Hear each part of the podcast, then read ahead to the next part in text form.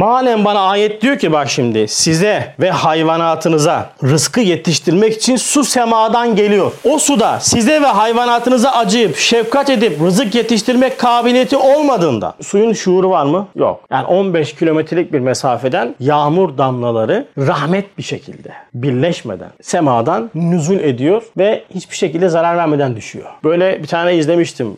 Dozerin kepçesine su doldurmuşlar. Bir arabanın üzerine böyle bir anda attılar böyle. Tak diye. Arabanın kaportası zarar gördü ya. Bir de düşün bak şu kadar mesafeden atıyorlar. Yani yakın bir mesafeden. 15 kilometrelik 10-15 kilometrelik taba bir yerden bir yağmur damlası nohut tanesi böyle düşse ivme kazanacağından dolayı zarar verir. Sen ne yapıyorsun? Diyor yağmur hadi gel biraz yürüyelim diyor. Yağmurda yürümeyi seviyorum. Yağmurda yürümeyi seviyorsun çünkü neden seviyorsun? Seni düşünen bilen bize sana zarar vermeyecek şekilde yağmuru halk ettiğinden dolayı yağmurda sen yürümeyi seviyorsun. O dozer gibi direkt ataydı üzerinde yürü bakayım yürüyebilir misin? Dolu yağdığınız arabaları saklıyorduk mi? Birkaç kere Cenab-ı Hak böyle celali şekilde e, gösterdi tecelliyatını. Herkes arabaları gitti battaniye koyan mı dersin, karton koyan mı işte. E, ne yapıyorsun bak koruyorsun. Niye? Diyorsun ki ya bir dolu yağdı aha da böyle böyle. Bu ne ya diyorsun böyle dolu mu olur diyorsun. Ama böyle yağmur yağdığında hiç duyuyor musunuz? Cenab-ı Hak haberlerde işte e, sevgili seyirciler bugün İstanbul semalarında çok latif, çok güzel, hiçbir yere zarar vermeden yaklaşık işte 10 metreküp yağmur yağdırıldı. Var mı böyle bir haber? Yok. Ne zaman?